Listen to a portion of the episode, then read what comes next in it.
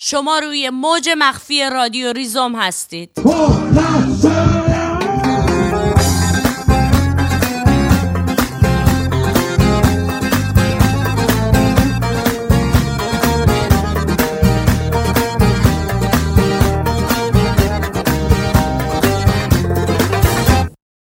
پول همون چیزیه که به وجود آمد تا جای مبادله کالا به کالا رو بگیره. و خود اسم پول از کلمه پولس آمده که گذشته از شباهت عجیب و غریبش به کلمه پلیس ظاهرا برای اولین بار توی فینیقیه استفاده شده. داستان ما اما داستان تاریخ پول نیست. اینا رو هم بی خودی گفتیم. شهرزاد هزار و یک شب برای پادشاه قصه گفت. تا جان خودش و جان زنهای دیگهی که پادشاه شب باشان هم بستر می‌شد و صبح میکشتشان نجات بده. داستان ما اما داستان شهرزاد و قصه های هزار و یک شبم نیست. داستان ما از جایی شروع میشه که پول شهرزاد خرید تا برای ما قصه بگه و خوابمان کنه. از هنر و ادبیاتی که دلال ها و کارچاق ها توی بقالی ها و گالری ها و اتوبان ها و پردیس ها به ما میندازن و از مزایده برای فروش احمد شاملو سمد بهرنگی، موسیقی زیرزمینی مجوزدار و سینمای معاصر با قیمت مقتول.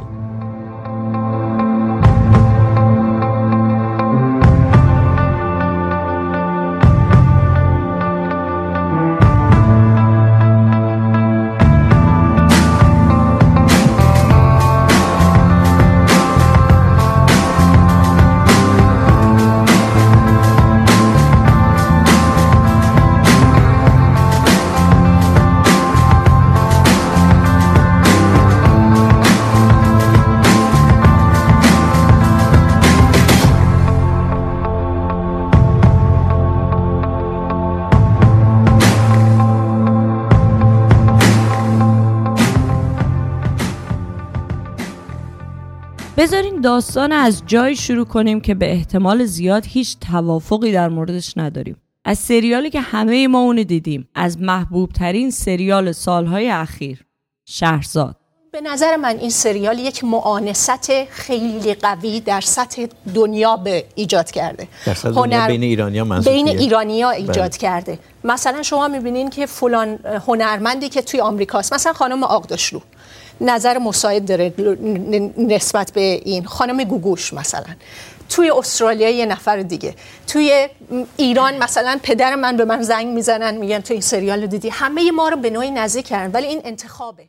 خب فرض بگیریم که همه ما با هم نزدیک شدیم. اما به واسطه چه چیزی؟ برای اینکه روشن بشه داریم از چه چیزی حرف می‌زنیم؟ باید ببینیم سریال شهرزاد فارغ از محتوای اون بخشی از چه چیزیه. از چند سال پیش شبکه توزیعی را افتاد که کم کم به اسم شبکه نمایش خانگی معروف شد و این فرصت فراهم کرد که سرمایه گذارای دلسوز و کارآفرین به تولید محصولات فرهنگی رو بیارن. اونا البته با توجه به محبوبیت سریال در بین خانوادهای ایرانی موجی از سریال ها رو تولید کردند که نظارت سهلگیرانه تری در مورد اونها اعمال می‌شد. و با به کار گرفتن کارگردان ها و بازیگرای معروف پیشاپیش فروش سریال رو تضمین می‌کردن.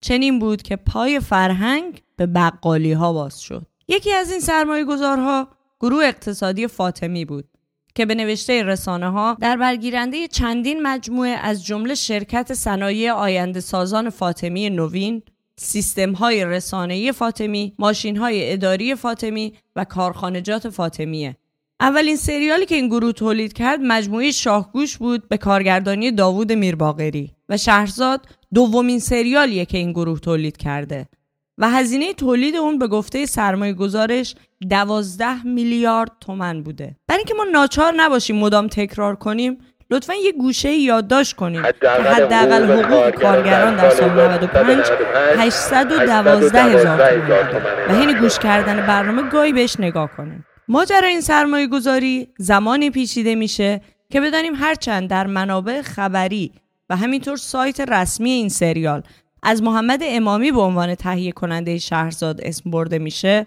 اما سرمایه گذار و تهیه کننده اصلی کسی نیست غیر از سید محمد هادی رضوی مدیر عامل گروه اقتصادی فاطمی. داماد محمد شریعت مداری از مؤسسان وزارت اطلاعات معاون اجرایی دولت روحانی و عضو منصوب رهبری توی شورای راهبردی روابط خارجی جمهوری اسلامی. حکومت ایران استاد آفریدن تصاویر دهشتناکه. پدرزن تهیه کننده در تأسیس وزارتی نقش داشته که حسن فتحی کارگردان مجموعه رو توی دهه 60 زندانی کرده و به ابراز ندامت واداشته. بنابراین هرچند بازداشت سید محمد امامی در ارتباط با پرونده فساد مالی صندوق فرهنگیان به اندازه کافی جذاب است. اما همچنان چهره محبوب ما توی عوامل سریال شهرزاد کسی نیست غیر از سید محمد هادی رضوی.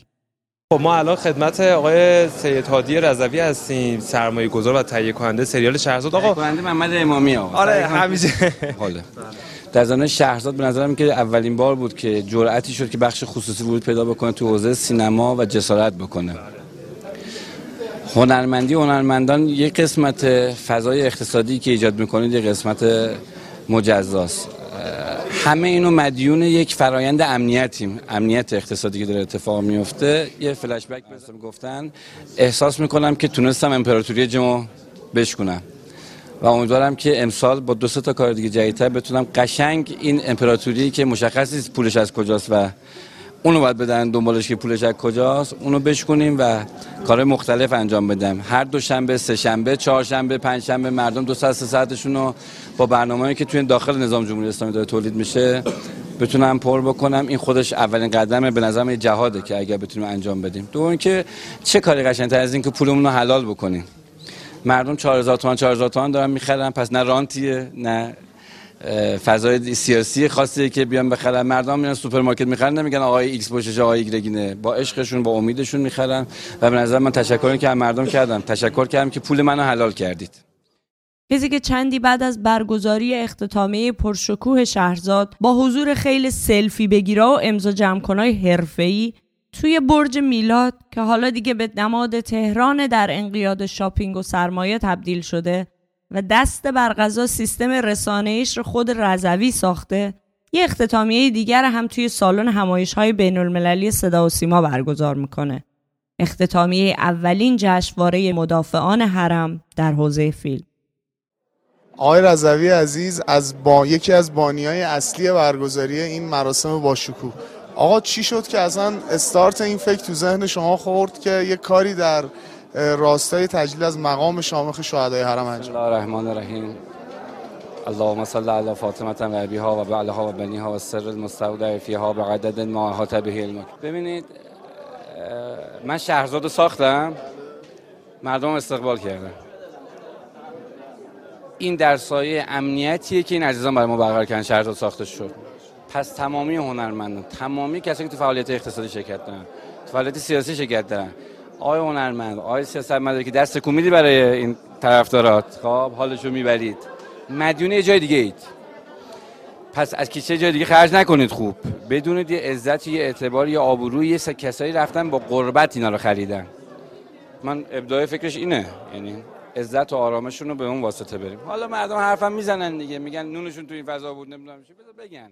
توی همین تصویرهای کوتاه همدستی سرمایه گذار فرهنگ دوست با امنیت و نگاه امنیتی رو به خوبی می‌شدید. کسی که تو دهه سوم زندگیش به سر می‌بره و یه طرف کچلوار شیک میپوشه و با خانوادهش وارد اختتامیه میشه و پرویز پرستویی و علی نصیریان و محمود دولت آبادی و ترانه علی دوستی رو روی صحنه میاره و طرف دیگه پیرن سفید میپوشه و پیرنش به سبک بچه بسیجی ها روی شلوارش میندازه و علیرضا افتخاری و ابوالقاسم طالبی و داریش ارجمند رو به میدان می‌کشه. بچه پولدار داستان ما اما هی دچار لغزش زبانی میشه و در مورد اقتصاد و سرمایه و سرمایه گذاری حرف می‌زنه و این تصادفی نیست. همه اینا بناس مسیر برای رضوی هموار کنه تا بتونه جای خودش بین بازرگانای محترم باز کنه. یعنی همون جایگاهی که توی دوره قبل انتخابات اتاق بازرگانی با شعار لابی ثروت شیعه در مقابل لابی سرمایه سهیونیست ها و به رغم تبلیغ انتخاباتی توی روزنامه های اقتصادی نزدیک به جریان حامی دولت و برگزاری نشست توی دفتر مجلل گروه اقتصادی فاطمی توی خیابان بخارست نتانست به دست بیاره. اینجاست که باید یه نگاهی به اون یاد داشته بندازیم به فیشای حقوقی افشا شده هم فکر کنین فکر کنین پدرزن رضوی ماهی چقدر حقوق می‌گیره. خود رضوی ماهی چقدر از گروه اقتصادی فاطمی از شرکت ها و کارخانه های متعدد درآمد داره. و بعد کامنت هموطن ساده دلی رو بخوانین که توی سایت رسمی سریال شهرزاد نوشته واقعا سریال بسیار زیبایی تحویل مردم دادید. امیدوارم از این سریال های زیبا گسترش زیادی پیدا کنه. نامردی دوستایی که سریال شهرزاد به صورت رایگان دانلود می‌کنن. کاش این فرهنگ در کل کشور جا بیفته و همه سریال های با ارزش مثل شهرزاد با هزینه اندک خریداری و یا دانلود کنن. یا اون کسی که می‌پرسه با توجه به اینکه بیشتر از دو ماه از پایان سریال گذشته آیا اجازه دانلود رایگان هست؟ و با این جواب قاطع روبرو میشه که خیر از لحاظ قانونی و شرعی این کار درست نمی باشد. بله اونا حتی از چند هزار تومن های این شکلی هم نمیگذرن. پول روی پول و حالا وقتشه که یه بار دیگه این یادداشت نگاه کنیم و با ما یه نفس عمیق بکشیم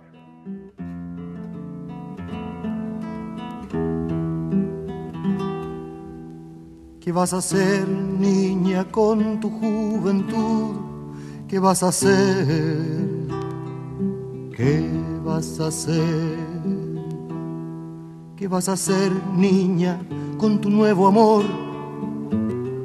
¿Qué vas a hacer? ¿Qué vas a hacer? ¿Qué vas a hacer, niña, si la sangre echa a correr? ¿Qué vas a hacer? ¿Qué vas a hacer? Si una negra amenaza se cierne sobre ti, si diez mil asesinos disparan contra ti, ¿qué vas a hacer? ¿Qué vas a hacer? Si la guerra tu patria parte dos, si la muerte se lleva tu primer amor, ¿qué vas a hacer? ¿Qué vas a hacer?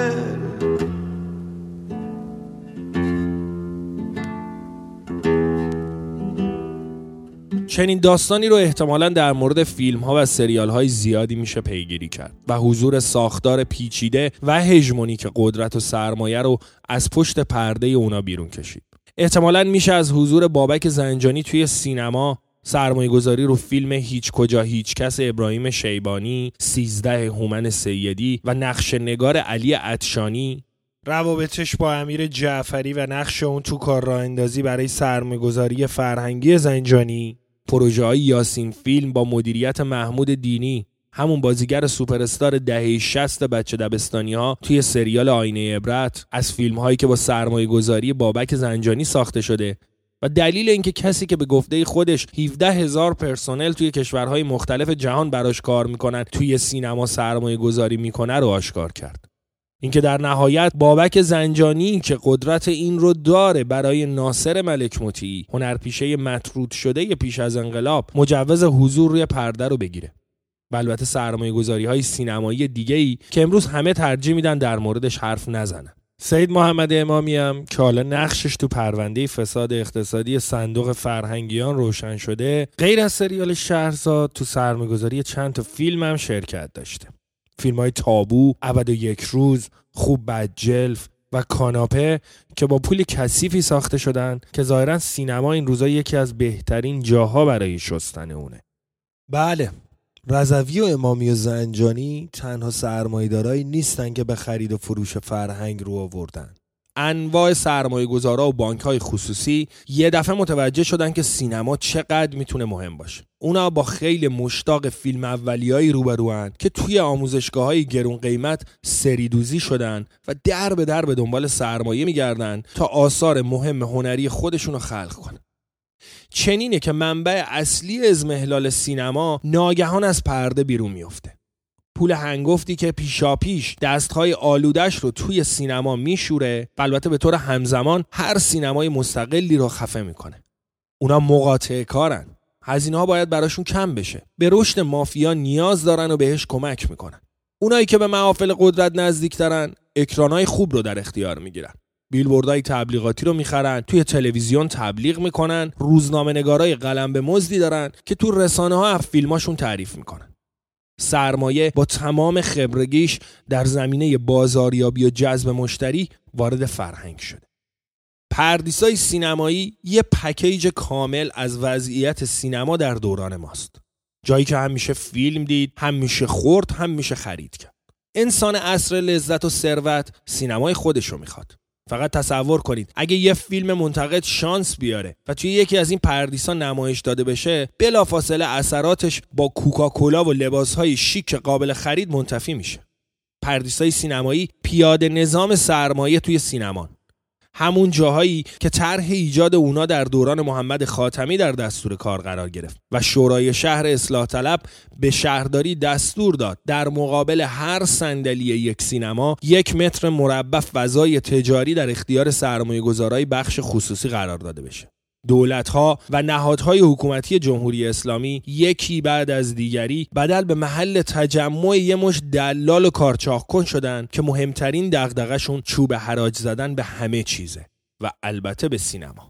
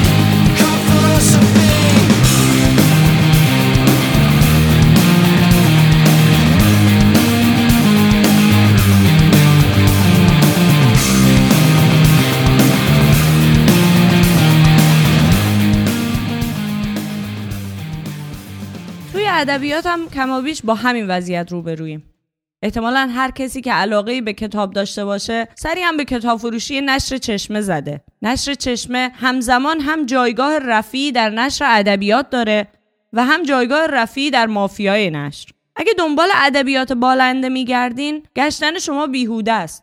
چون قبل از شما نشر چشمه با معده حجیمش همه چیز رو بلیده مهدی یزدانی خورم دبیر بخش ادبیات ایران نشر چشم است.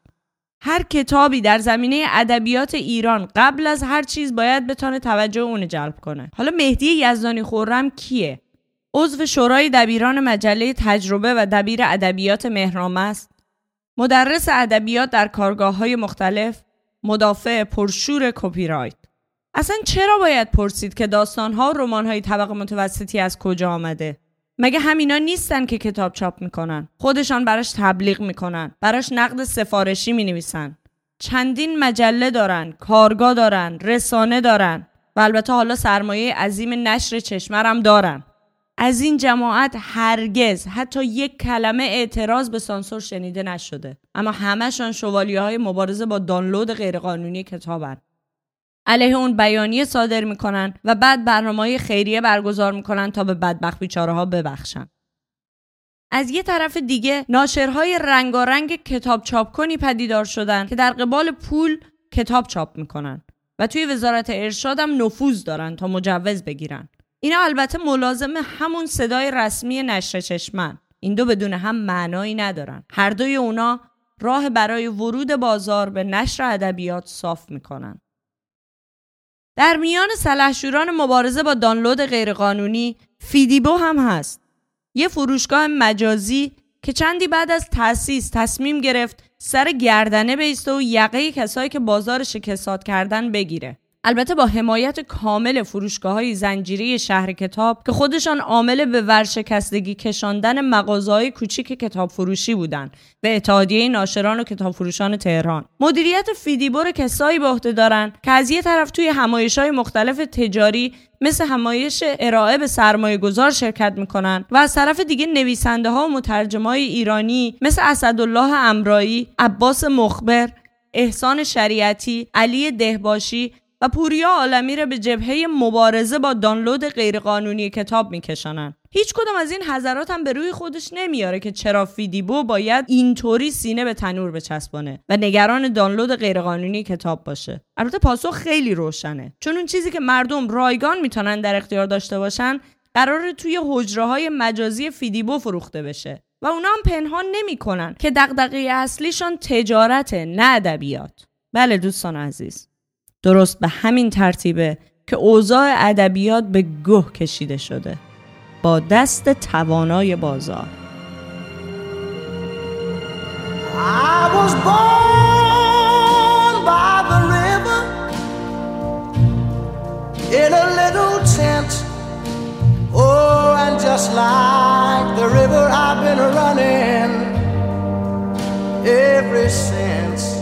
It's been a long coming, but I know a change gonna come. Oh, yes, it will. It's been too hard living, but I'm afraid to die. Cause I don't know what's up there beyond the sky.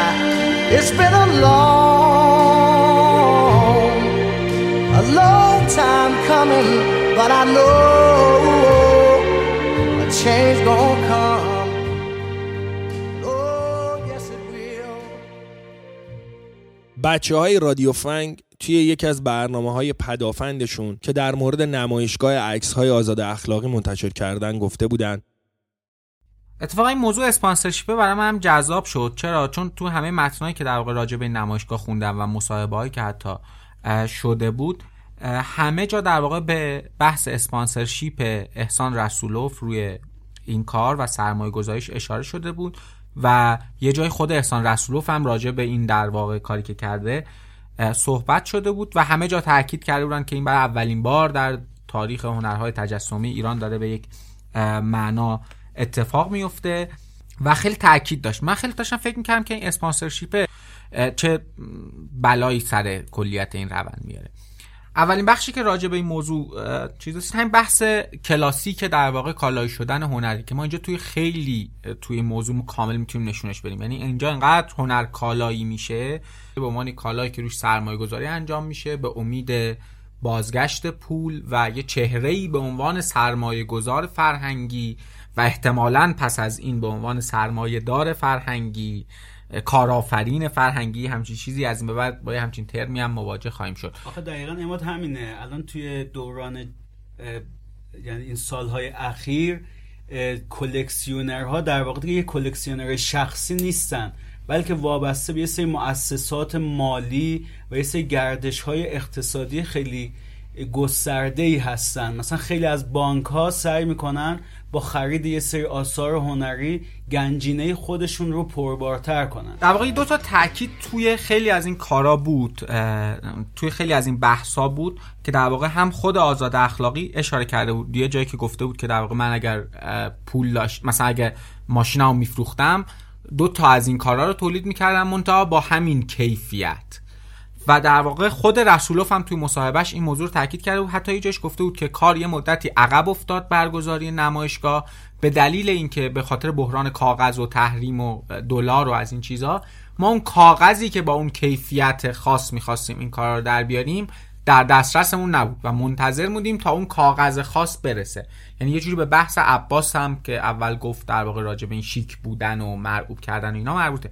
یعنی در واقع این کالاهه همینطوری که وقتی کالای فرهنگی شده و اتفاقا با همین ساز و کار کاملا تولید شکلی صنعتی همچین شکلی قرار تولید بشه قراره که بالاترین کیفیت رو هم عرضه بکنی. یعنی انقدر مسئله کیفیتش چه معنای کیفیت بسریش و حتی کیفیت جنس کاغذ و تابلو و این چیزاش هم اهمیت پیدا می‌کنه.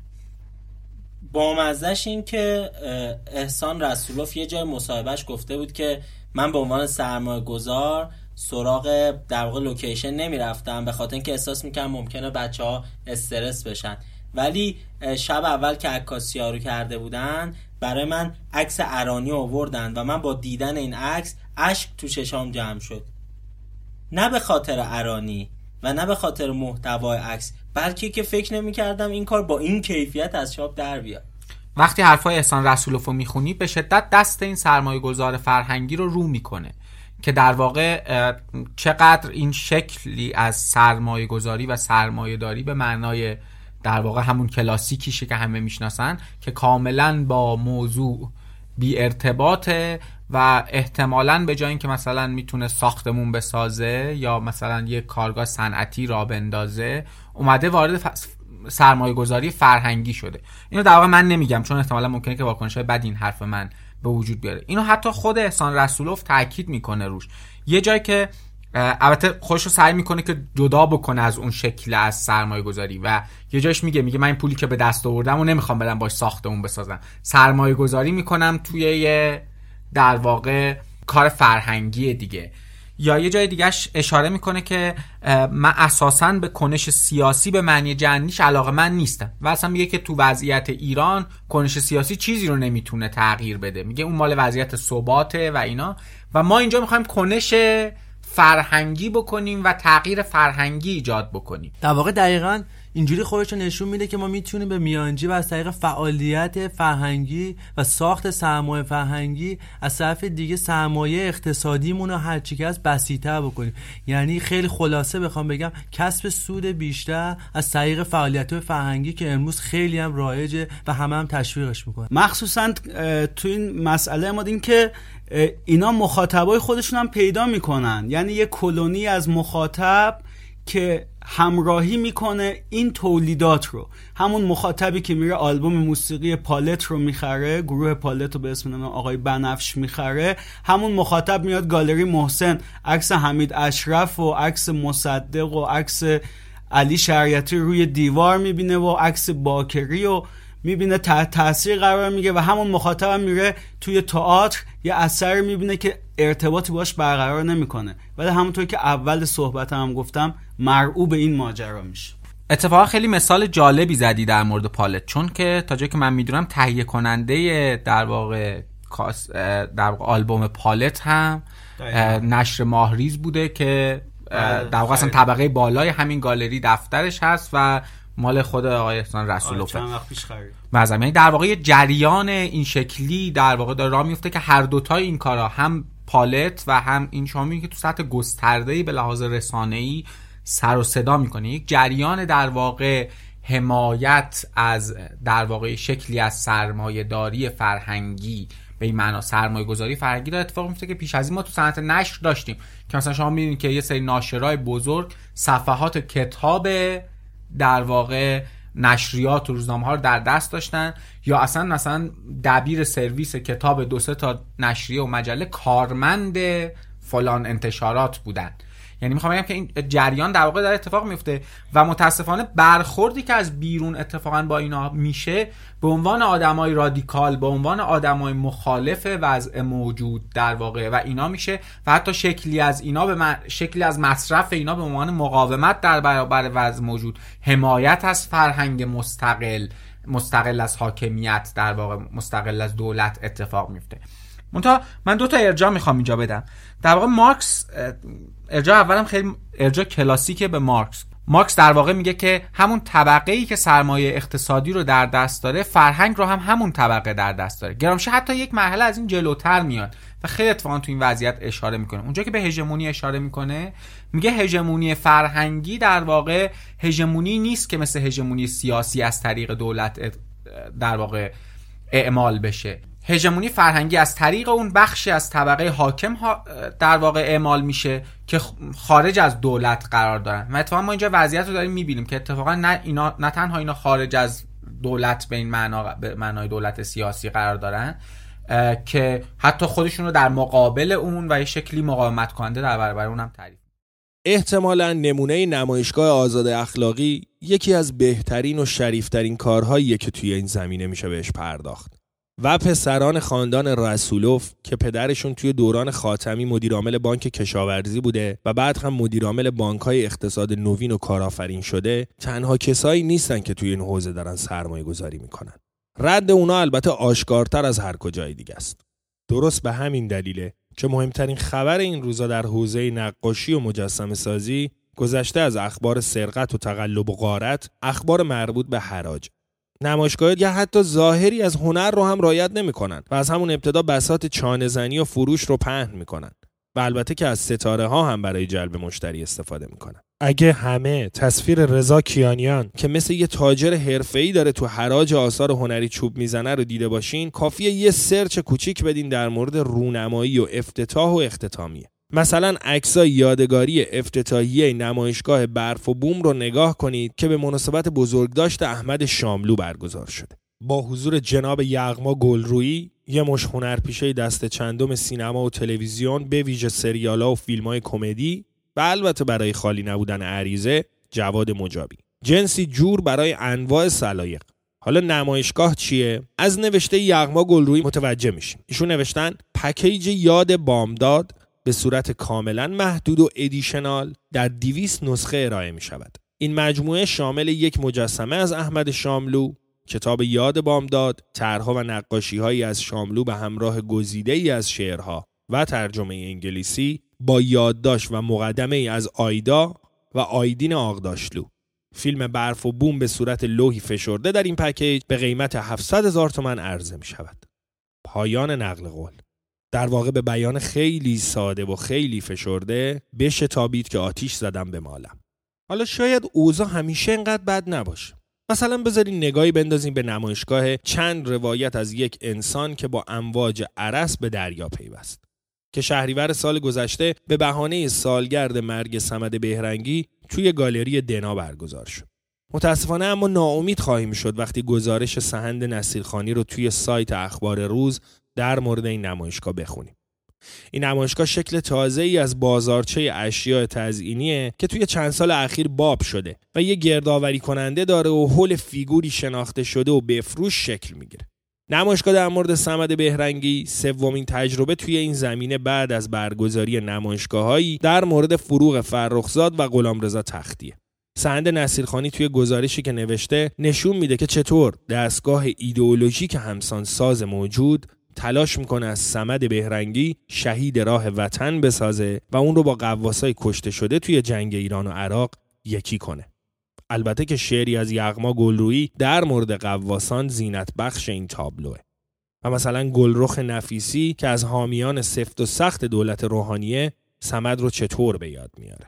سهن توی گزارشش نوشته کودکان این اثر که همه پسر هستند و سر و و لباسی مناسب دارن بیش از آن که شباهتی با آن کودکانی که سمد در آثاری مثل 24 ساعت در خواب و بیداری قصه های اولدوز یا پسرک لبو فروش می‌خواهد صدای فرهنگ تبعیدی آنان باشد داشته باشند تصویری فانتزی می‌سازند که شباهت به عکس دست جمعی گروهی از کودکان در پایان یک شوی لباس یا عکس دست جمعی فارغ و تحصیلی در یک مدرسه غیر انتفاعی دارد.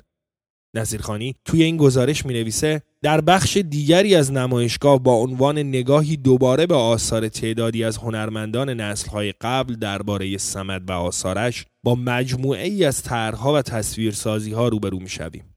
تصاویری که روزگاری روی جلد کتابها و مجلاتی را میآراستند که در به پا خواستن مردم علیه حکومتی ستمکار نقشی مؤثر داشتند حالا در قابهای سفید محصور شده اند و نمایشگاه دار و گردآورنده با ارائه سطحی صرفا زیبا شناسانه و به شیوهی تکراری آنها را بدل به اشیای موزعی کردند. به عبارت روشنتر سمد بهرنگی با قیمت مقتوع 8 میلیون تومانی اون یادداشت رو یادتون هست؟ این تصویری واقعی از هنر معاصر احمد شاملو، فروغ فرخزاد سمد بهرنگی و حمید اشرف همه برای حراج.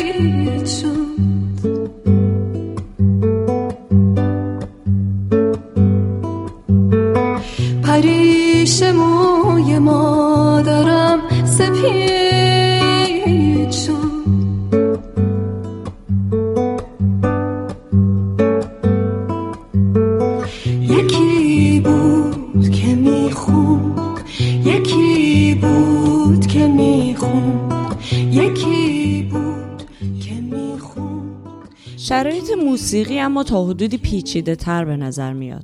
جایی که موسیقی تا یک دهه ابتدایی عمر جمهوری اسلامی چه به علت مسائل عدیده مثل سرکوب تهمانده رمق سیاسی جامعه و مسئله جنگ و چه به عنوان فعل حرام در اشکالی مثل نوحه و سرود اجازه حیات داشت. اتفاقا موسیقی از جایی به داستان ما گره می‌خوره که نه به عنوان هنری در جستجوی تجربه جدیدتر و افقهای متفاوتتر و به عنوان بازتابی در ارتباط با لایه های اجتماعی بلکه به عنوان نیاز روز برای دوران استقرار پسا خمینیستی و در قامت بازار مصرف بازگشت دوباره به صحنه داشت. موسیقی نوین یا مدرن دهه هفتاد برای ما در چند مسیر اصلی و یک مسیر فرعی قابل شناساییه. اول از مسیر فرعی شروع می‌کنیم. یک پاپ نازل معروف به لس آنجلسی که در قامت جنگ های نوروزی به غیر از بازسازی نوستالژی کافه ها و کاباره های قبل از انقلاب هیچ وقت رسالت دیگری بر خودش متصور نبوده و نیست. یک رقیب پاپ داخلی که تمام توانش به ساخت کاریکاتوری از همین مدل موسیقی در داخل مشغول بوده و هست. هر دوی اینها گاهی اثری یا آلبومی خاطر انگیز از این خوانندگان آهنگساز هم در چنته داشتن که به قدر سهمشان جایی هم در خاطره شنوایی ما باز کردن. اما به غیر از اینا بخشی از این تولیدات موسیقی داخلی به خاطر فرم اجرایی یا محتوایی موسیقی خاص یا حتی مستقل نامیده میشن. عمده این موسیقی ها سرخطشان به جایی می‌رسه به اسم زیرزمین موسیقی غیر رسمی. موسیقی زیرزمینی قرار بود این همانی باشه با جنبشی هنری که به اسامی مختلفی توی دنیا شناخته میشه. آندرگراند، آلترناتیو یا جایگزین و موسیقی ایندی یا مستقل. از یک جهت این اسمگذاری اسمگذاری بیمسمایی به نظر میاد. چرا که اگه این جنبش در سطح جهانی به این نام خوانده میشه در واقع باستابی از نوع زیستش. موسیقی زیرزمینی قرار جریانی باشه که با خوراک روزانه شبکه‌هایی مثل MTV متفاوت باشه از بازار اعلام استقلال کنه و جایگزین وضعیت موجود باشه. برای همین نه همه این گروه ها و ها ولی بخش عمده ای از اونها نه دغدغه فروش دارن نه حضور روی زمین. اما در ایران داستان از جنس دیگه ایه موسیقی که زیرزمینیه به خاطر اینه که نمی‌تونه روی زمین باشه. به بیان ساده تر موسیقی که مجوز روی زمین بودن نداره. تو اون دوران شکوهمند وزارت ارشاد خاتمی که انبوهی از داریوش خانا و ابی خانا و ستارخانا به سمت بهارستان روان بودن تا مجوز ارائه آلبوم بگیرن یه جریان جدیدی مشغول شکلگیری بود که سلیقه موسیقیایش گرایش مدرنتری داشت.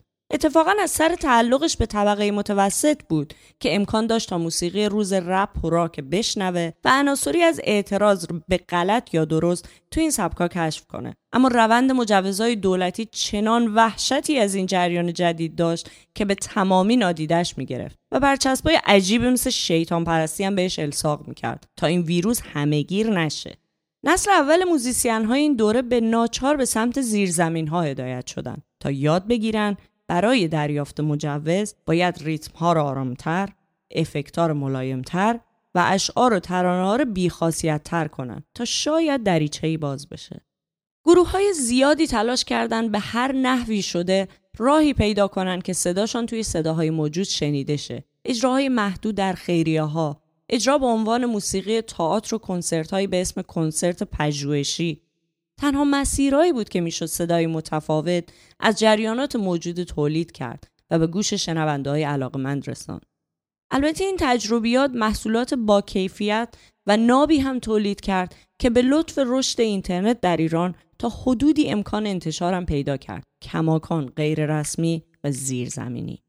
تو دل این روند تاریخی اتفاقات عجیبی افتاد. تعدادی از این گروه ها و موزیسین ها برای به دست آوردن مجوز رو به اشعار کلاسیک آوردن. این البته نشان از دوگانه متناقض می‌داد که هنرمند سعی داشت روح اعتراضی اثرش رو با رو آوردن به اشعار حافظ و مولوی تا حدی حفظ کنه و البته از طرفی به اعتبار این اشعار کلاسیک مشکل مجوزش هم حل کنه. در کنار این تلفیق اشعار کلاسیک با موسیقی مدرن کم کم شکلی از موسیقی تلفیقی متولد شد که نه تلفیق در محتوای موسیقایی که تلفیق در سازبندی داشت تا ارشاد رو مجاب کنه که این موسیقی اگرچه صدای افکتیو گیتار الکتریک به سختی قابل شنیدنی داره اما در عین حال کنارش کمانچه هم گذاشته شده تا عناصر بومی درش لحاظ شده باشه.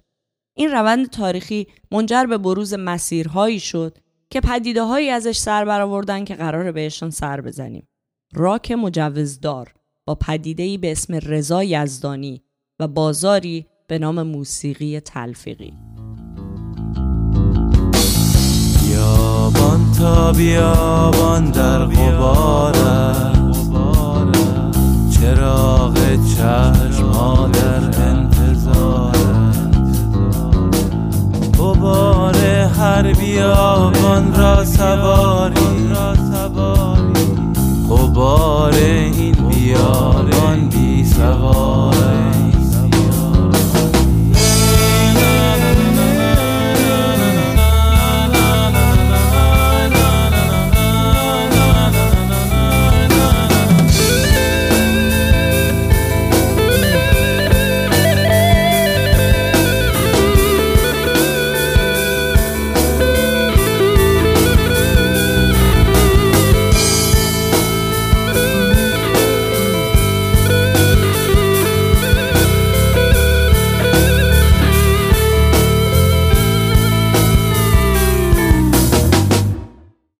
79 تو فضای باز ارشادی اولین آلبوم رضا یزدانی منتشر شد. آلبوم شهر دل، اشعار مولوی و موسیقی نیمبند راک. موسیقی که تو سازبندیش صدای مچاله شده ای از گیتار الکتریک و گیتار باس و درامز رو به سختی می‌شد شنید با خواننده با صدای بم که البته اون روزا کمتر درگیر لحن تصنعی و کشدار امروزش بود تو فضایی که راک کم کم داشت شنیده می‌شد رضا یزدانی هم گوشه ای رو اشغال کرد.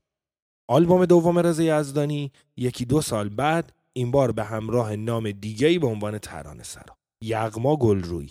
ترکیبی که قرار بود یادآور های ترانه موسیقی خواننده دهه پنجا باشه. ترکیب فرهاد، منفردزاده، شهیار غنبری یا داریوش، جنتی عطایی و بابک بیات. اما نه تنهای مثلث به خاطر لنگی یه زلش به شکل بیقواره دو زلعی تبدیل شد بلکه نه در ترانه های یغما و نه در آهنگسازی خوانندگی رضا یزدانی ما به ازایی برای ساخت اون ترکیب معترض وجود نداشت. این ترکیب نه فقط در این آلبوم که تو یکی دو تا آلبوم دیگه هم تکرار شد.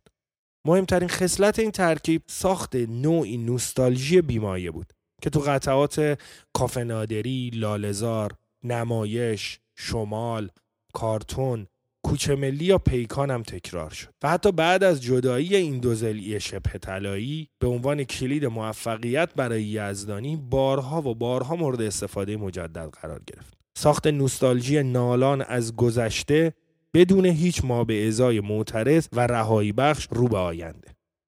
البته رضا یزدانی برای ساخت مترسک راک معترضش احتیاج داشت جاهای تنه به اعتراض و امر اجتماعی و سیاسی هم بزنه و اتفاقا این هم با همکاری یغما میسر شد.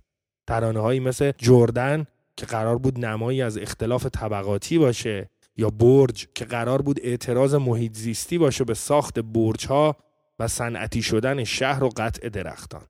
یا مثلا هفت شنبه بیمار قرار بود یادآور هفته خاکستری فرهاد باشه که بر تکرار بیهودگی انگوش میذاشت و ارتباط معنایی برقرار می‌کرد با آهنگ جمعه معروف. اما چرا این اعتراض باسمه ای محسوب میشه و نسبتی با واقعیت نداره؟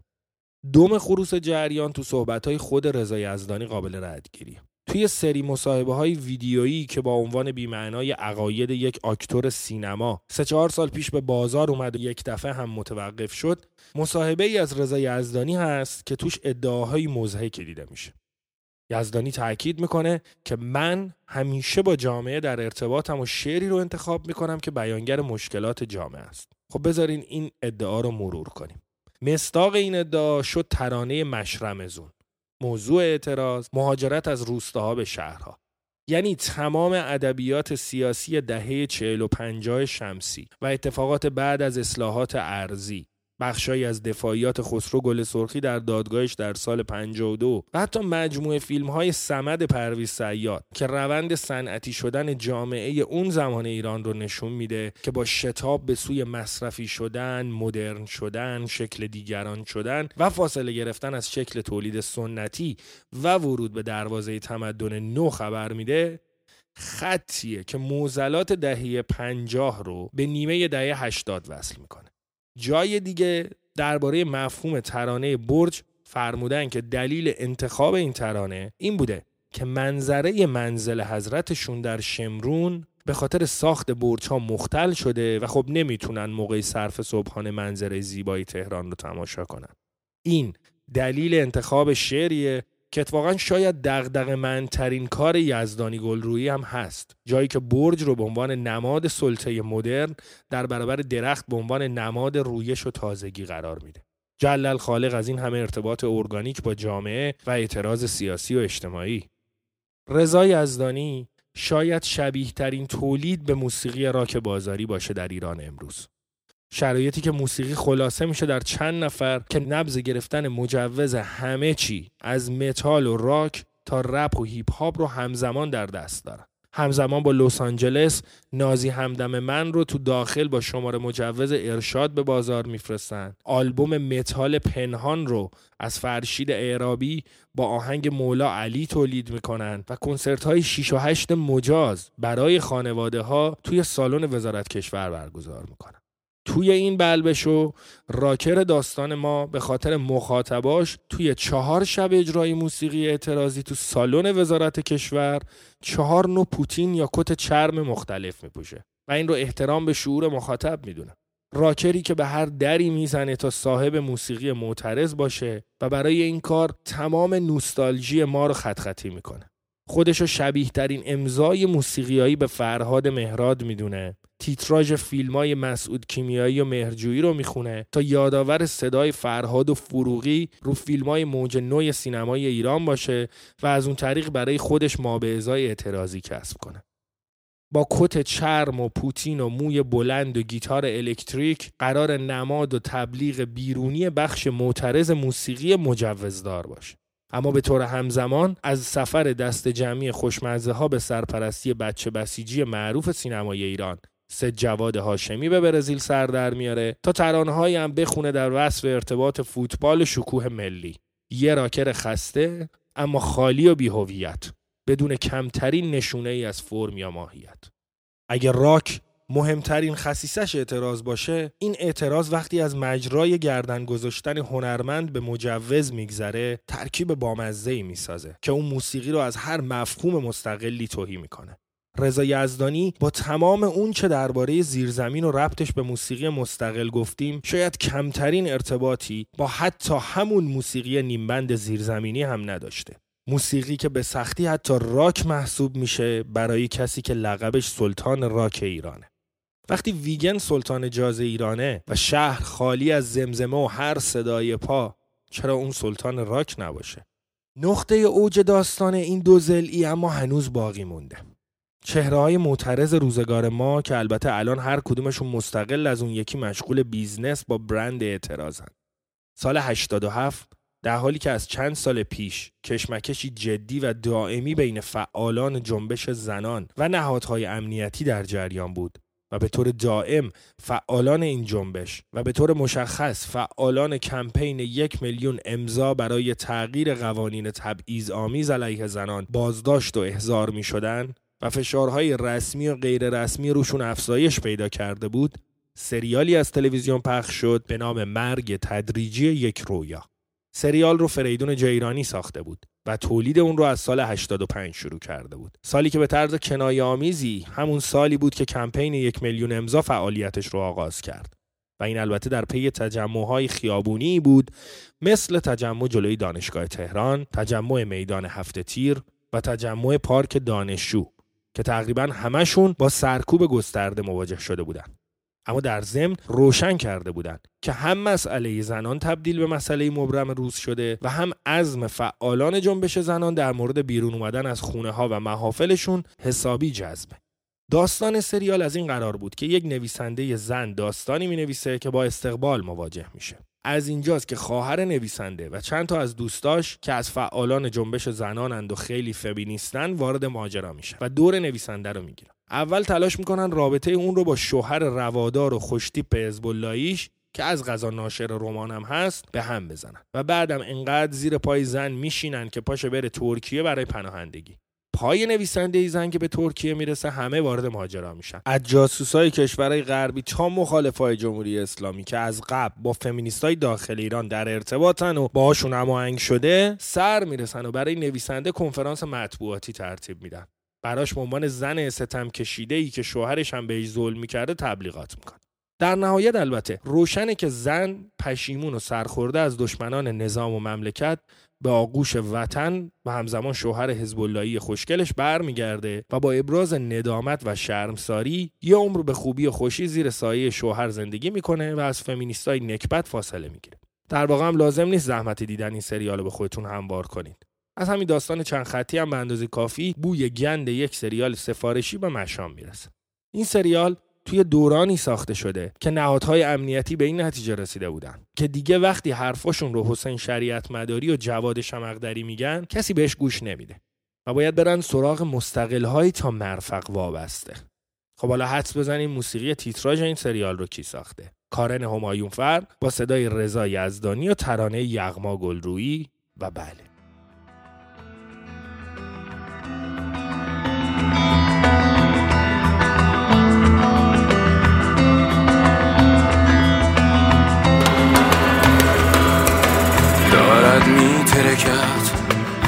بگذاری چلی کند گل. بگویید و بشنوید. دارد زن می‌زند. گوش تیز کنید. شنیدم روزنامه ایست که اجازه نمی‌خواهد. شنیدم روزنامه ایست که اجازه نمی‌خواهد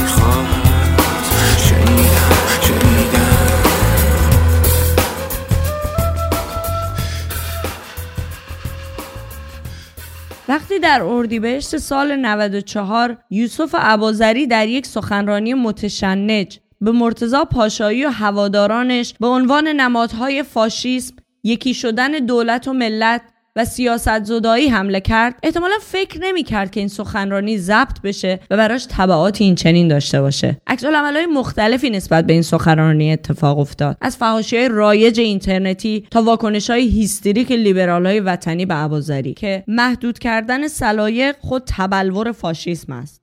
اما این میان انتقادهای زیادی هم به این مسئله از طرف محافل مختلف چپ بیان شد که از زوایای گوناگون به این نقد پرداختن. از زاویه رابطه هژمونی قدرت و موسیقی رابطه انتخاب کننده انتخاب شونده یا انتخاب بین کیفیت تولید هنری اثر یا کارکرد و نحوه بیانش. اما چیزی که این میان کاملا ندید گرفته شد و خیلی کم بهش پرداخته شد رابطه هنر و در اینجا موسیقی بود با روابط تولید و سیاست های دستان نامرئی بازار. اصطلاحی که حداقل امروز به لطف رسانه های فارسی زبان داخل و خارج کاملا آشکار و مرئی به نظر میاد.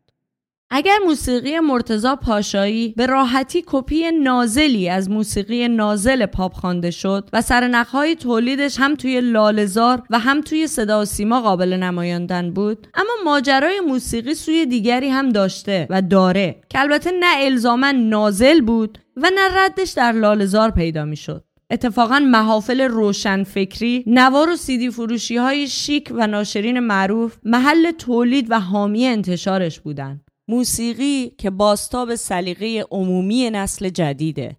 از داخل تا خارج. موج نو موسیقی تلفیقی. آواز سنتی روی موسیقی مدرن. اما این موج حداقل شکلی از سلیقه خاص ساخت که در دهه 90 بدل به چیزی بفروش شد. امروز همه ساله انواع و اقسام موسیقی تحت عنوان تلفیقی به بازار میاد. از پاپ تا رپ و راک. و خب عجیبم نیست. که برنده نهایی مسابقه استیج شبکه من و تو یکی از محصولات همین موسیقی باشه. یکی از بفروشترین های امروز جامعه ایران اما گروهی با علمان های مثل موسیقی خوب و خاص و صد البته تلفیقی بچه های کول و مراسم رونمایی و خیل اشاق و خب درست در همین جاست که داستان باز هم با اردیبهشت 94 گره می‌خوره. به امارت مسعودیه. مراسم رونمایی آلبوم دوم گروه پالت با شرکت طرفداران. در برخورد اول با پدیده پالت چیز عجیبی دربارهشون وجود نداره. موسیقی خوبی که نه خیلی ساده است نه خیلی پیچیده. وجود عناصر موسیقایی فاخر برای شنونده عمومی موسیقی. مثل سازهای کلاسیک آواز سنتی اشعار مولوی سعدی حافظ فروغ ابتهاج و سیاوش کسرایی. ظاهر مدرن و جوانانه نوازنده ها همه همه چیزایی نیست که بشه در نگاه اول بهشان خورده گرفت. بفروش بودن این موسیقی هم می‌تونه در نگاه اول توی این برهوت حجم کم تولیدات موسیقی و توی این خبرهای گسترده لغو اجراهای زنده حتی اتفاق خوبی به نظر بیاد.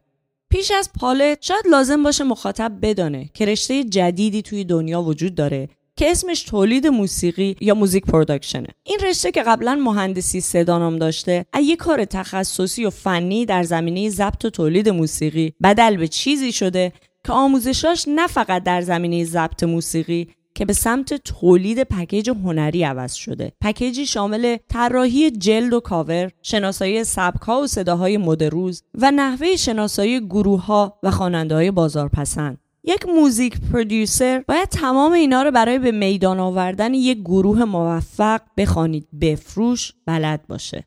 ماجرا وقتی شکل جدیدی به خودش می‌گیره که پالت نه در قالب یک گروه موسیقی که در شکل یک پکیج و کالای فرهنگی به بازار میاد. و البته تنها پکیج موجود در بازار هم نیست. دنگشو، چارتار، بمرانی، نماینده های موسیقی مدرن و خاص تلفیقی در کافه ها، های فرهنگی و نمایشگاه های هنری. برای بدل شدن کالای فرهنگی به برند البته ابزاری لازمه. مهمترینش یک تهیه کننده مدیر فرهنگی موفق با سابقه خدمات فرهنگی و در اینجا احسان رسولوف مالک گالری محسن کسی که شامه تیزی برای شناسایی کالای فرهنگی خاص و البته به فروش داره به میدان میاد تا گروهی که پیدایشش به اجراهای تئاتری برمیگشت کشف کنه و به سرعت از یک گروه کوچک بدلشان کنه به گروهی شناخته شده. از طریق روش های متداول تحریک بازار اول برگزاری کنسرت شناخت نسبی و به تدریج و بعد از مدتی که بستگی به ازدیاد تب فرهنگی ایجاد شده داره انتشار آلبوم. روند فعالیت پالت در هر دو آلبومشان نماینگر همین فرمول طلاییه. جایی که در تجلیل رسانه‌ای از آلبوم دوم جملاتی با معنی به چشم می‌خوره. لزوم چرخش سرمایه در صنعت موسیقی و لزوم حمایت از گروههایی مثل پالت برای امید به پیشرفت موسیقی در داخل. جذاب اونجاست که گروه توی مصاحبه ای سطحی دیگه از این کالاوارگی رو بیان می‌کنه و به تمایلش به طبقه متوسط اذعان می‌کنه. وقتی ازشان سوال میشه که شما نسبت به آلبوم اول تلختر شدین جواب میدن آخه ما نسبت به اون موقع بزرگتر شدیم. همونطور که طرفدارامون بزرگ شدن. و اگه اون موقع کفش آلستار و نایکی میپوشیدن ممکن امروز کفش اکو بپوشن. و البته شاید برای ابوذری هم جذاب باشه. که بدانه این فقط پاشایی نیست که نماینده سیاست زدایی محسوب میشه که اعضای پالت خودشان نه فقط نماینده کولها که در هر جایی که می شده نماینده هنر غیر سیاسی معرفی کردند. حتی به هیستریک ترین شکل ممکن. در همون مصاحبه قبلی از همکاری با گیزبرد زوکیم پاوزن با عنوان بیمعنی هنرمند اجتماعی میگن یا در مصاحبه با شرق سی مرداد 92 همزمانی انتشار آلبوم آقای بنفش با روی کار آمدن دولت بنفش روحانی صرفا اتفاقی می‌دانن و میگن موسیقی ما اصلا سیاسی نیست. بله مجازیم. خیلی هم مفتخریم به اینکه مجاز. آه هر جای کنسرت نمیدیم. ولی نه ما اینجوری شروع کردیم که اول توی گالری به اسم گالری محسن شروع کردیم یه کنسرتی دادیم و اونجا خب خودمون پرفورمنس بود در واقع. آره اسم چیزشه حالا. و, و خیلی اون چیزی که می‌خواستیم ما اونجا به دست آوریم در واقع همونجا می‌دونستیم که داریم میریم به اون سمتی که خودمون دلمون می‌خواد و یه چیزهایی رو از قبل پیش بینی کرده بودیم. و اینکه بعد شروع کردیم به اینکه خب این خیلی جالبه که پالت به عنوان یه موزیک خاص بیاد توی برج آزادی برفرض کنسرت بذاره به خاطر اینکه یه سالونیه که هر کسی توش کنسرت نداده خیلی کم توش کنسرت برگزار شده. و ما خیلی دنبال همچین سالونایی بودیم خیلی دنبال جاهایی بودیم که به موزیکمون بخوره. مثلا الانم خب من یه توضیح هم راجع به اینکه به حال مجاز بودن و مجاز نبودن و اینکه چرا افتخار می‌کنیم به اینکه مجازیم. من فکر می‌کنم که به هر حال خب ایرانم یه سری قوانینی داره که باید رعایت شه. حالا چقدرش ممکنه دست و پاگیر باشه برای موزیسین؟ به نظر ما شاید ارشاد باید توی ایران بیشتر اعتماد کنه به موزیسین ها موزیسین ها باید اعتماد ارشاد و متقابلا بیشتر جلب کنن. ولی من فکر می‌کنم که چیزی که الان توی ایران بهش احتیاجه صرفا موسیقیه. یعنی هیچ وقت معتقد نبودیم باید نمی‌دونم مثلا فعالیت سیاسی کنیم. هیچ وقت معتقد نبودیم که ما فقط موسیقی می‌زنیم و من فکر می‌کنم که مردم احتیاج دارن به موسیقی فقط.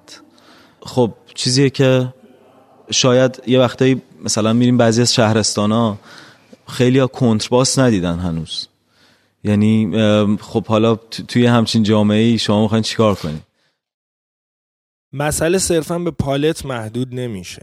این مسئله از سالهای دور با محسن رجبپور که دهه 70 و 80 معروف تهیه کننده ای بود که توانایی گرفتن مجوز برای هر کسی رو داره و از گروه های آریان و داتیس گرفته تا رضا صادقی و بنیامین و حتی حبیب رو هم در بر می گرفت تا احسان رسولوف که علاوه بر پالت محصول جدیدی به اسم بمرانی رو عرضه می‌کنه. گروهی که تو سالهای اولیه تشکیلش نوعی از موسیقی فولک کانتری رو با کلام فارسی اجرا می‌کرد و امروزه کمی پاپتر همون موسیقی رو دقیقا با همون فرمول پالت از اجرا تو خندوانه تا اجرای افتتاحیه رونمایی گروه پالت به تدریج پیش می‌بره تا محصول جدید رسولوف باشه. این همه از آتش جدیدی خبر میدن. آتشی که برخلاف مدعای حجمه رسانه‌ای پشت سر این مدیرای فرهنگی دغدغشون موسیقی و گوش مخاطب نیست. بزنین تعارف رو کنار بذاریم. مسئله اصلی پوله پول. و حالا شما می‌تونید دوباره اون یادداشت رو نگاه کنید تمام اینا هم البته همه واقعیت موجود موسیقی نیست. موسیقی مدرن معترض مدعیان دیگری هم خارج از کشور داره که خودشون به تنهایی توانایی اختصاص یه برنامه کامل رو دارن. از روندی که آرش صبحانی و گروه کیوسک طی کردن تا به لطف رسانه های جمعی مثل صدای امریکا بدل به چیزی بشن که امروز هستن یا روندی که موسیقی هیپ هاپ فارسی طی می‌کنه که ادعای گذافی نیست اگه ادعا بشه. اکثر تولیدات امروز و دیروزش وجهه موسیقیایی بخشیدن به زندگی ریچ کیدز تهرانه و برای این ادعا شاهدی مثل زدبازی هزار بشه و اون سوی این بازار مکاره خیلی عظیم تولیداتی که زیر بار تبلیغات برای این نماینده های موسیقی معترض و مستقل له میشن و جایی برای شنیده شدن پیدا نمی‌کنن. و زیر بار سختی های تولید اثر از بین میرن تا بازار در قامت مافیای داخلی و رسانه های جریان اصلی برای ما نماینده معرفی کنه. برای شناسایی روند این استحاله در موسیقی باید به عقب برگردیم. از رضای یزدانی تا پالت از زدبازی تا کیوسک همه محصولات همون دستای کذایی دستان نامرئی بازار.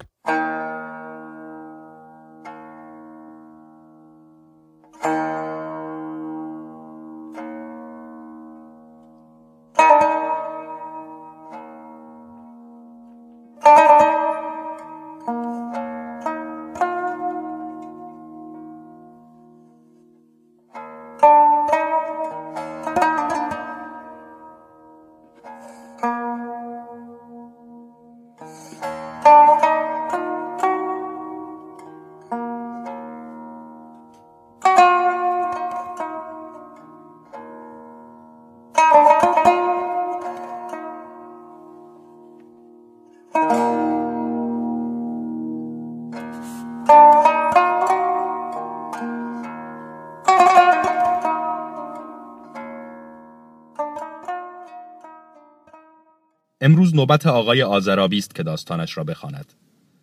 آقای آزرابی و دوستانش دوره ماهانه دارند و حالا در خانه استاد سالبوری هستند.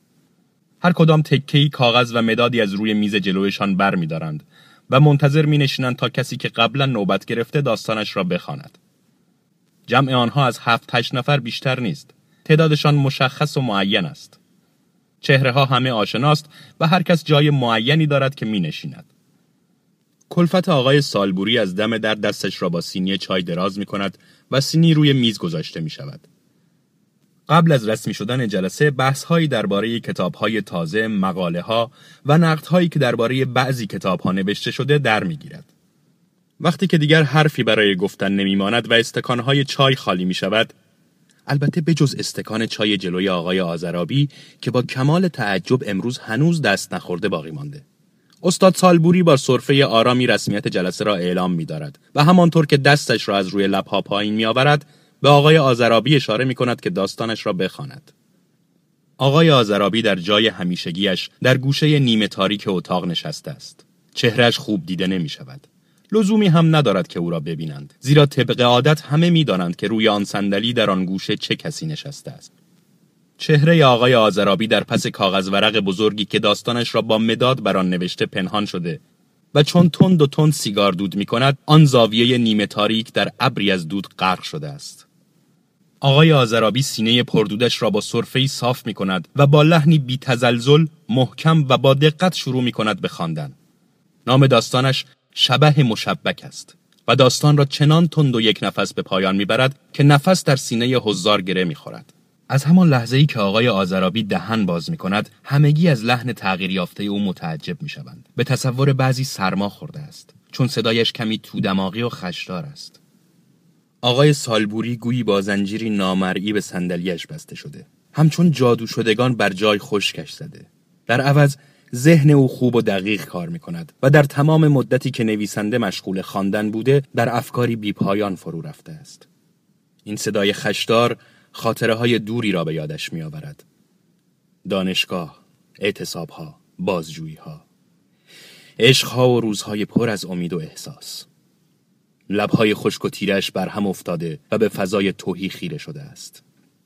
او آنجا نشسته است بر صندلیاش بسته شده است با چهره سنگی این روزها تنها کاری که می کند شرکت در همین دوره داستانخانی است نویسنده با صدای آشنایش داستانش را می‌خواند استاد خیلی تقلا می کند که رشته داستان را با اعتراضی قطع کند و دست کم بگوید که نام داستان اصلا آن نبوده است که آزرابی خواند. همه آنها که داستان را شنیدند طبق روال مرسوم نظریاتشان را تند و تند بر کاغذها نوشتند و منتظر اشاره استاد سالبوری تا به نوبت خودی نشان بدهند.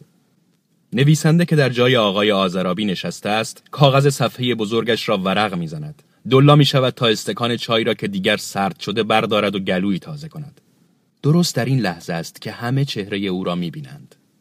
نویسنده جوان غریبه است که شباهت خیلی دوری با عکس‌های دوره جوانی سالبوری دارد.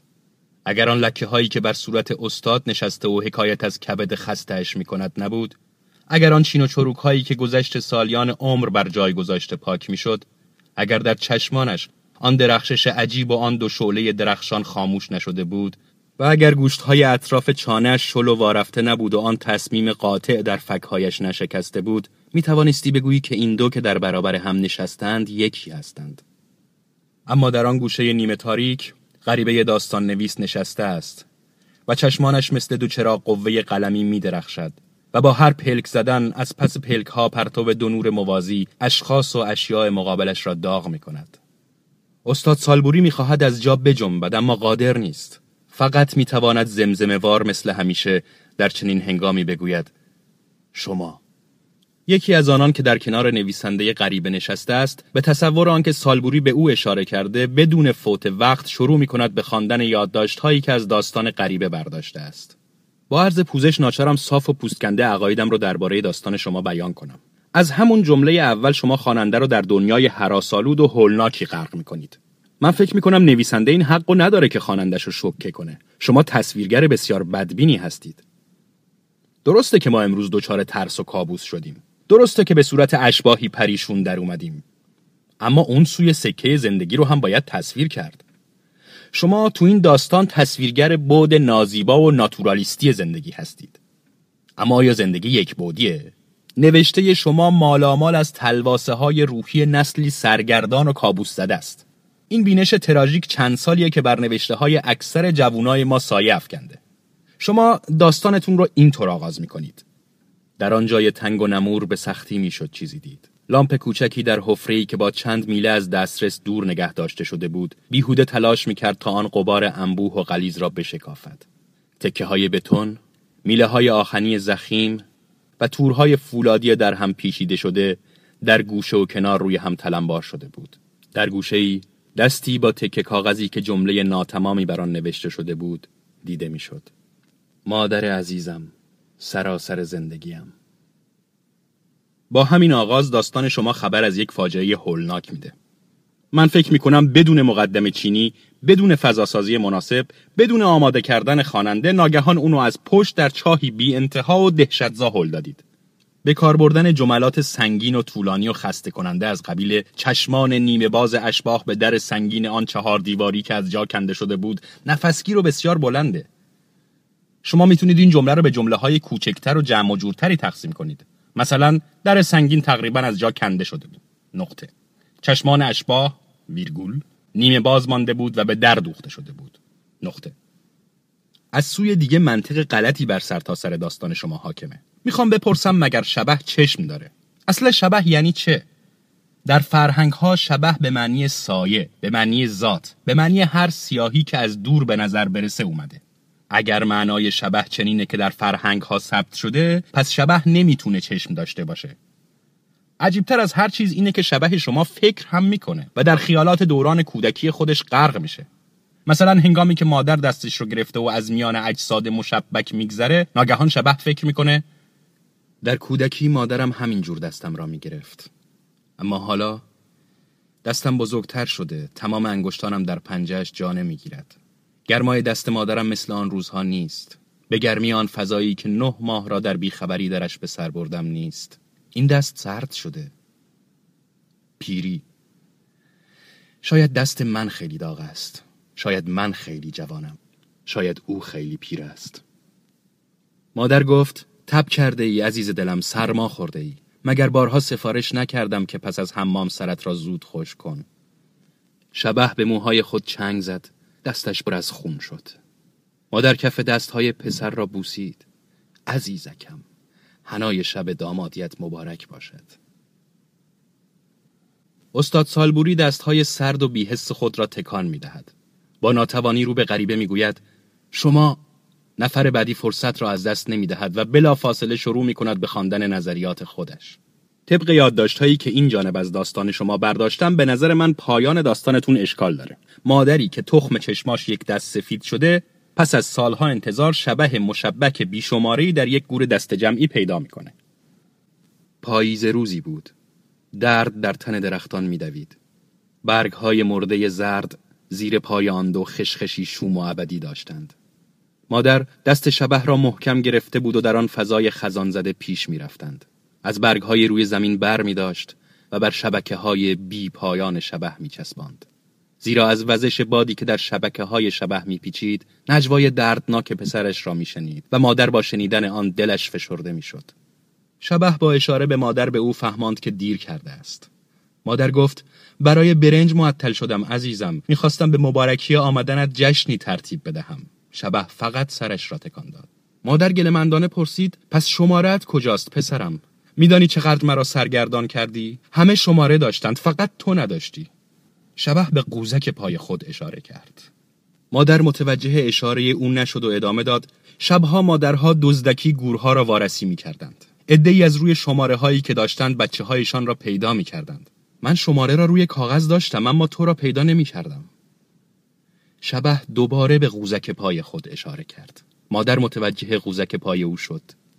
در زیر قشری از خون دلم بسته شماره ناخانای بدخطی دیده می شد.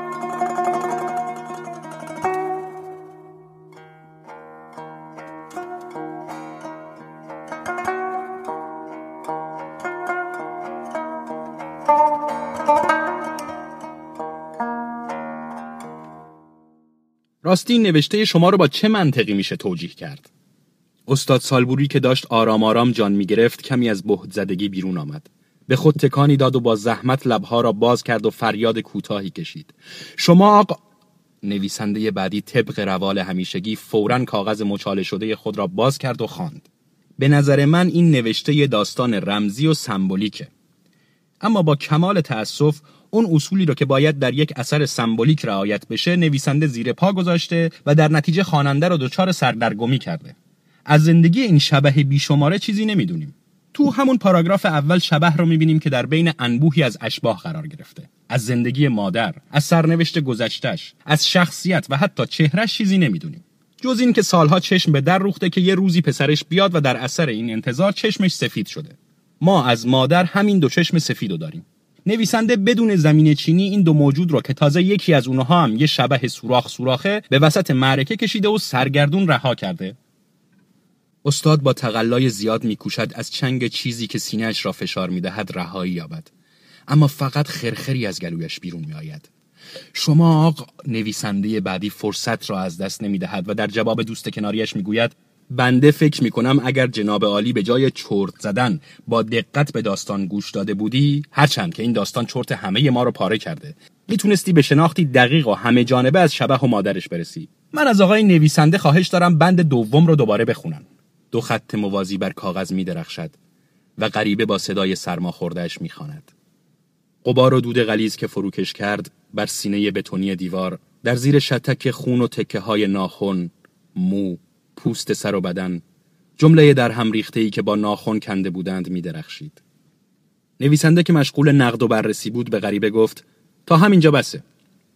و خود ادامه داد در اینجا نویسنده یک شعار روی دیوار به ما نشون میده که فقط بعضی حروفش پیداست. من فکر می‌کنم برای شناخت شبه مشبک دقت روی این شعار استاد با تلاش صدایش را بلند می‌کند. شما آقا از کجا؟ اما کلمات از کجا خیلی ضعیف ادا می شود زیرا ماهیچه های چانش یارای حرکت ندارد. گویی دندانهایش روی هم کلید شده است.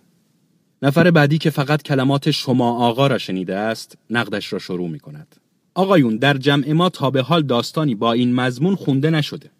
داستان گرچه ترشحات مغزی بیماره اما در اون رمز و رازی نهفته که منو در جام میخکوب کرده. البته از نظر دستوری به بعضی از جملات اشکال و ایراد وارده و این برای نویسنده نقص بزرگی که به زبان مادریش تسلط نداشته باشه و الکنوار مطالب خودش رو بیان کنه و همچون گنگان خواب دیده در برابر جماعتی کر مطالب ایراد کنه. تمام داستان آقا که نمی‌دونم از کجا اومده و در جمع ما ظاهر شده اینه. در یک اتاقک انفجاری رخ میده و تعدادی اشباه که مثل قربال سوراخ سوراخ و آبکش شدن روی هم تلمبار میشن. جمله در هم ریخته هم که باید با رمل و استرلاب پیداش کرد به قول نویسنده روی دیوار میدرخشه. بعد هم مادری هست که دست این شبه رو گرفته و به خونه می‌بره. البته در ضمن راه هم از پانسمان کردن زخمهای این شبه با برگهای پاییزی غافل نیست.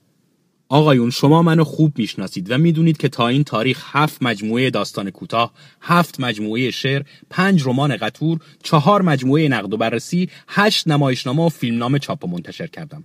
اما باید اعتراف کنم که تا به حال با چنین مقوله شگفت و تکان دهنده در داستان نویسی روبرو نشدم.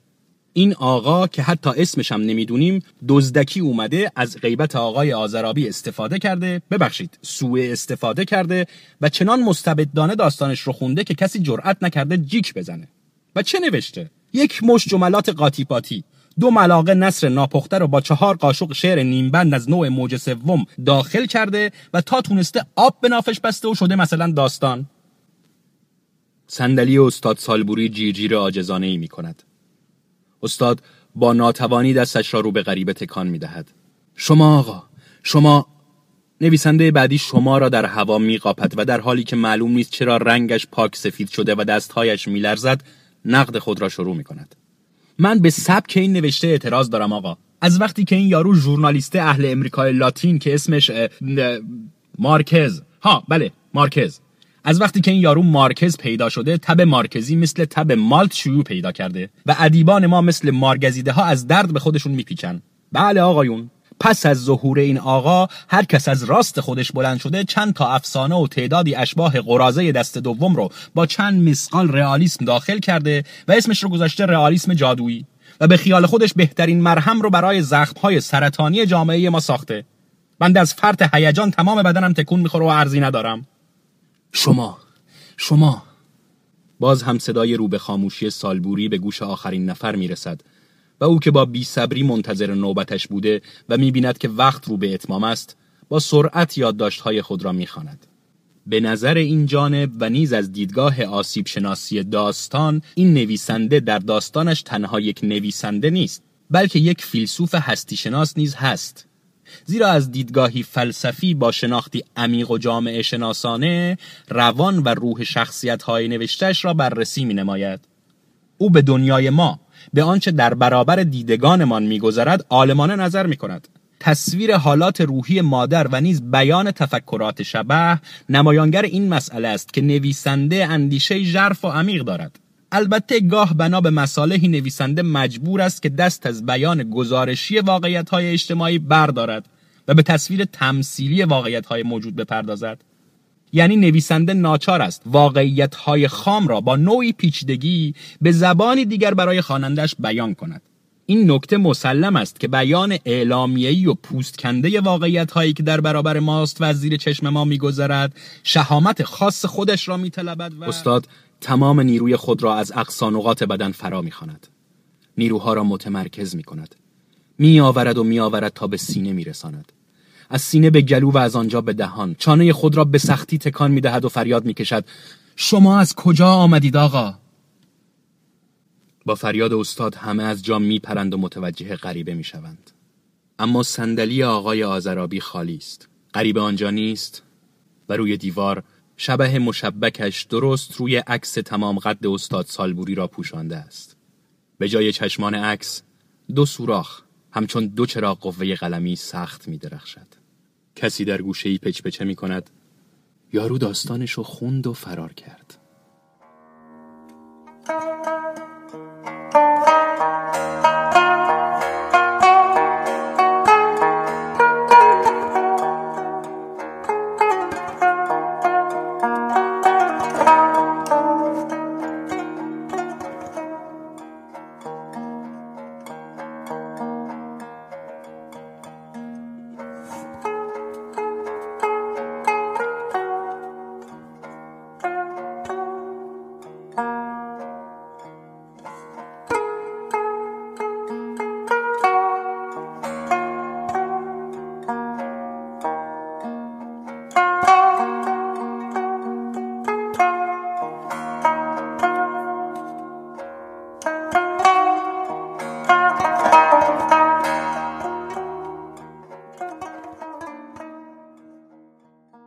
واقعیت تلخ اینه که میلیون ها عضو طبقه کارگر نصیب برابری از آنچه هنر خصوصی نامیده میشه نمی‌برن و این قابل درکه که چطور انسانهایی که توسط دولت و کارفرما از تصمیم گیری درباره معاش روزانهشون سلب اختیار شدن نتونن مخاطبان آثار هنری یا بهتر بگیم مشتریان کالاهای هنری باشن.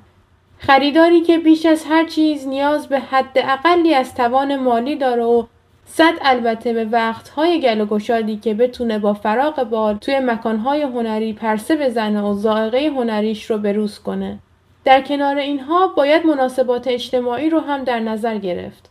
مناسباتی که فرد با قرار گرفتن در اون می‌تونه به شبکه از ارتباط ها و امکانهایی دست پیدا کنه که کالای فرهنگی و هنری به صورت پیوسته در سبد خریدش قرار داره و از دل این مناسبات می‌تونه اطلاعات مربوط به این کالا رو تبادل کنه. کجای عضو طبقه کارگر یا یه توهی دست شهری و روستایی می‌تونه چنین راه های صعب العبوری رو برای دستیابی به هنر طی کنه؟ اون هم هنری که در دل مناسبات خصوصی سازی شده عرضه میشه. البته منطق سود محور بازار برای چندرغاز آیدی لایه های کم درآمد هم فکرهایی کرده اگه کارگرها و تویدستان نتونن از چند کیلومتری موزه های خصوصی و گالری های شیک و کنسرت های با بلیت 100 هزار تومانی و سالن مجلل فلان نمایش فاخر رد بشن در عوض می‌تونن با تولیدات درجه چندم و محصولات بنجل و ضایعات هنری مملکت که از هر سوپرمارکتی قابل تهیه است شبشون رو سر کنن و دلشون رو خوش که از سفره فرهنگ لقمه ای برداشتن.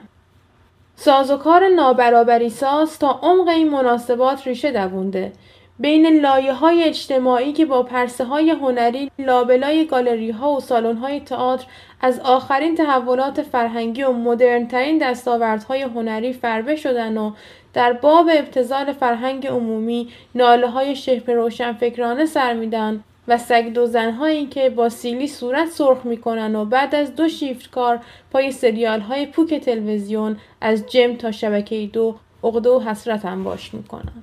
هنر خصوصی شده چیزی جز یک کالا نیست و هرگز نمی‌تونه با الساق عنوان فرهنگ و با عنوان پرتمطراق کالای فرهنگی ماهیت و منطق بازاریش رو توجیه کنه. هنر کالایی لاجرم سویه طبقاتی داره و از این جهت بخشی از مکانیسم سرکوب طبقات فرودسته. در جابجایی نقش ها و نام ها هنرمند هم جایگاهش رو با بنگاه هنری تعویز می‌کنه. هنرمندانی که سرهاشون رو از یقه بازاریاب و سرمایهدار بیرون آوردن و در کسوت وکیل مدافع بخش خصوصی در حال تسریع خلعید مردم توحیدست از عرصه های عمومی هن. در این وضعیت انتظار هر سویه رهایی بخش از هنر انتظاری ابلهانه است. حتی اگه کل پروسه خصوصی شدن طوری صورت بندی بشه که انگار در وضعیت ممیزی و سانسور غیر دولتی شدن معادل رهاسازی هنر از نظارت دولتیه. مغلطه بزرگ داستان خصوصی سازی هنر همینجاست که شکل می‌گیره. مدعیان هنر خصوصی میگن که با خصوصی شدن هنر توان نظارت و اعمال اقتدار دولت کاهش پیدا می‌کنه. توی برنامه قبلی نشون دادیم که این ادعا به هیچ عنوان با ماهیت تمامیت خواه دولت در ایران سازگار نیست و بر یک خوشخیالی آمدانه از عقب نشینی نظارتی دولت استواره. از سوی دیگه این تصور وجود داره که تقویت بخش خصوصی در هنر می‌تونه به تقویت بخش خصوصی در مقیاس ملی کمک کنه و چنین اتفاقی می‌تونه به رشد جامعه مدنی پیدا شدن بلوک های جدیدی از قدرت و متکثر شدن فضای اجتماعی بیانجامه. بسیار خوب. در این صورت ما حق داریم از ماهیت سیاسی و اقتصادی این جامعه مدنی که از دل بخش خصوصی بیرون میاد بپرسیم. نسبتش رو با طبقات اجتماعی واکاوی کنیم و بگیم که این بخش خصوصی از رهگذر بالا رفتن از گرده چه کسایی تونسته ثروتش رو انباشت کنه. به همین ترتیب نشون بدیم که این بلوک جدید قدرت تا چه میزان قادره و تمایل داره که تبدیل به پروژه رهایی بخش بشه و با سرکوب و سانسور و ممیزی در همه ابعادش و برای همه گروه ها و طبقات اجتماعی مخالفت کنه.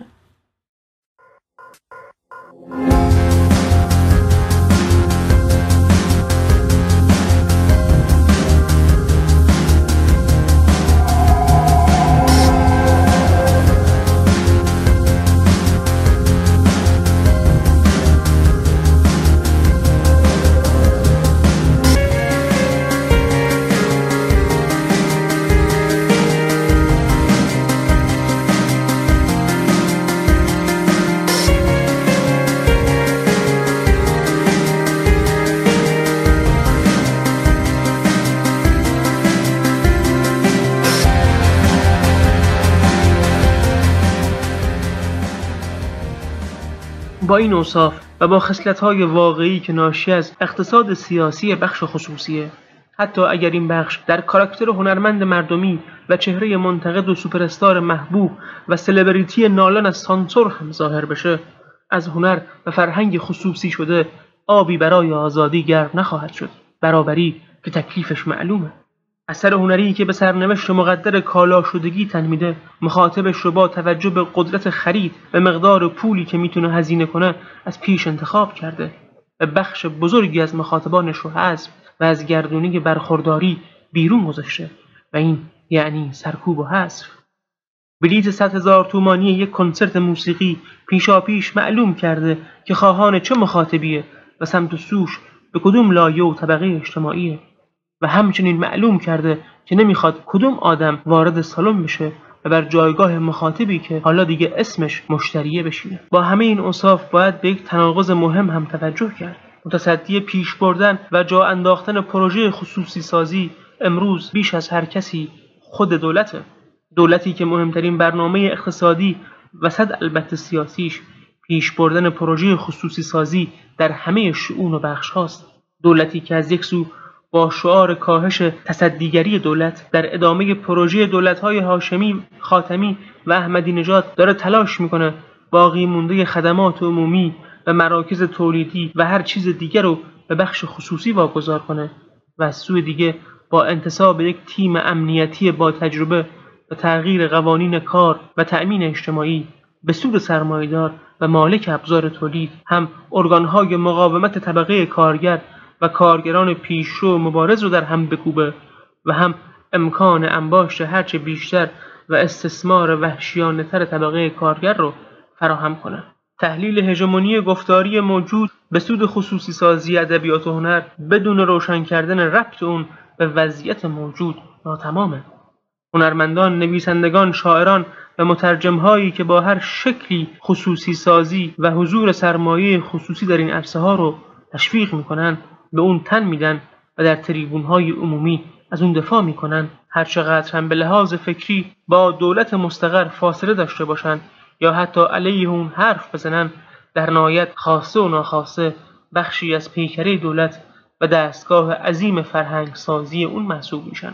وقتی با پروژه‌ای همراه شدی که هنر، ادبیات و فرهنگ رو از دسترس توحیدستان و طبقه کارگر خارج و اون رو به یک کالای لوکس مصرفی تبدیل می‌کنه لاجرم پای طرح بزرگتری امضا گذاشتی که در روند خودش آموزش بهداشت امنیت و مسکن رو هم از دسترس عمومی خارج می‌کنه. چنانکه تا همین الان هم چنین کرده. اون یادداشت رو به یاد بیارین و اون رو به پیکرهای سوخته کارگرها و دستفروشها. به بدنهای آویزان از تناب دار و پرت شده از ارتفاع پلها و بیمارستانها. به گرده های تازیان و خورده و دست های خالی و حقوق های عقب افتاده الساق کنید تا در این لحظات آخر به یاد بیاریم از چه دوزخی حرف می‌زنیم.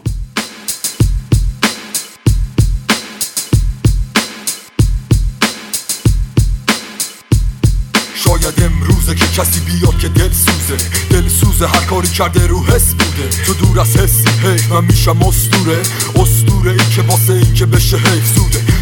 واسه این که بشم حیف زوده. با تو هم که کل روزهای زندگی تید بوده. یه زمستونه توی دلم و واسه خالی کردن عقده های توی دلم شعر خوبه. آره شعر خوبه. دوست دارم کلماتم غرورتو بشکونه. شماها اکثرتون این همین. از غریبم من. دور و ورمم یا گرگن یا خیلی احمق.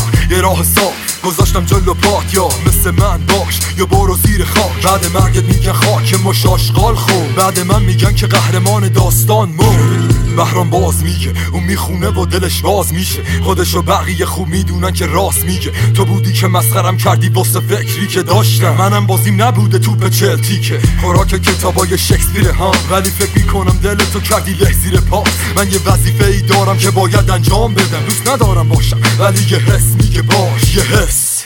یه حس میگه بمون. به گلوی خستم یه حس میگه بخون. هرچند اگه خونی تو رگم نیا. هرچند اگه پولی در نیا فکر کن فکر کن لعنتی. به خیلی چیزا باید فکر کنی بعد از این. من نمی‌خوام بشه جاد مال من. بدون کافیه فقط یه مداد واسه من. یکم فکر کن به حرفام پر در منم شده کل شب ها پر غم. مردم می‌خوام ما رو به خاطر حسمون مردم می‌خوام ما رو به خاطر